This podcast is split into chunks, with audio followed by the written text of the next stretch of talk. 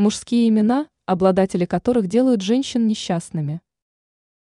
Каждая женщина хочет, чтобы рядом с ней был сильный мужчина, на которого она может положиться в любой ситуации. А разве сила мужчины – это всегда хорошо? Бывают ситуации, когда рядом с сильными мужчинами женщины становятся несчастными. Поэтому стоит вспомнить несколько имен мужчин, которые делают своих женщин несчастными. Эдуард.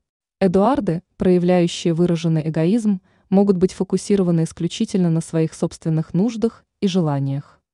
В отношениях это может создавать дисбаланс, где партнер может чувствовать себя недостаточно важным. Николай.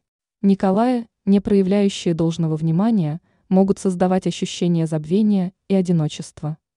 Отсутствие внимания к эмоциональным потребностям и интересам партнера может привести к дистанции в отношениях.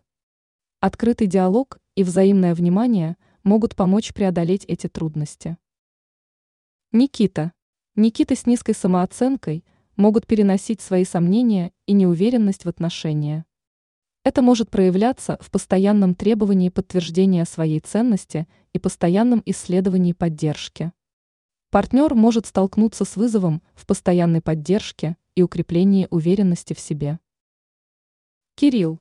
Кириллы, стремящиеся контролировать каждый аспект отношений, могут создавать ощущение ущемления у партнера.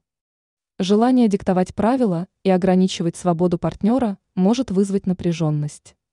Взаимное уважение личного пространства может помочь смягчить эти трудности. Ранее мы перечислили пять имен мужчин-пессимистов.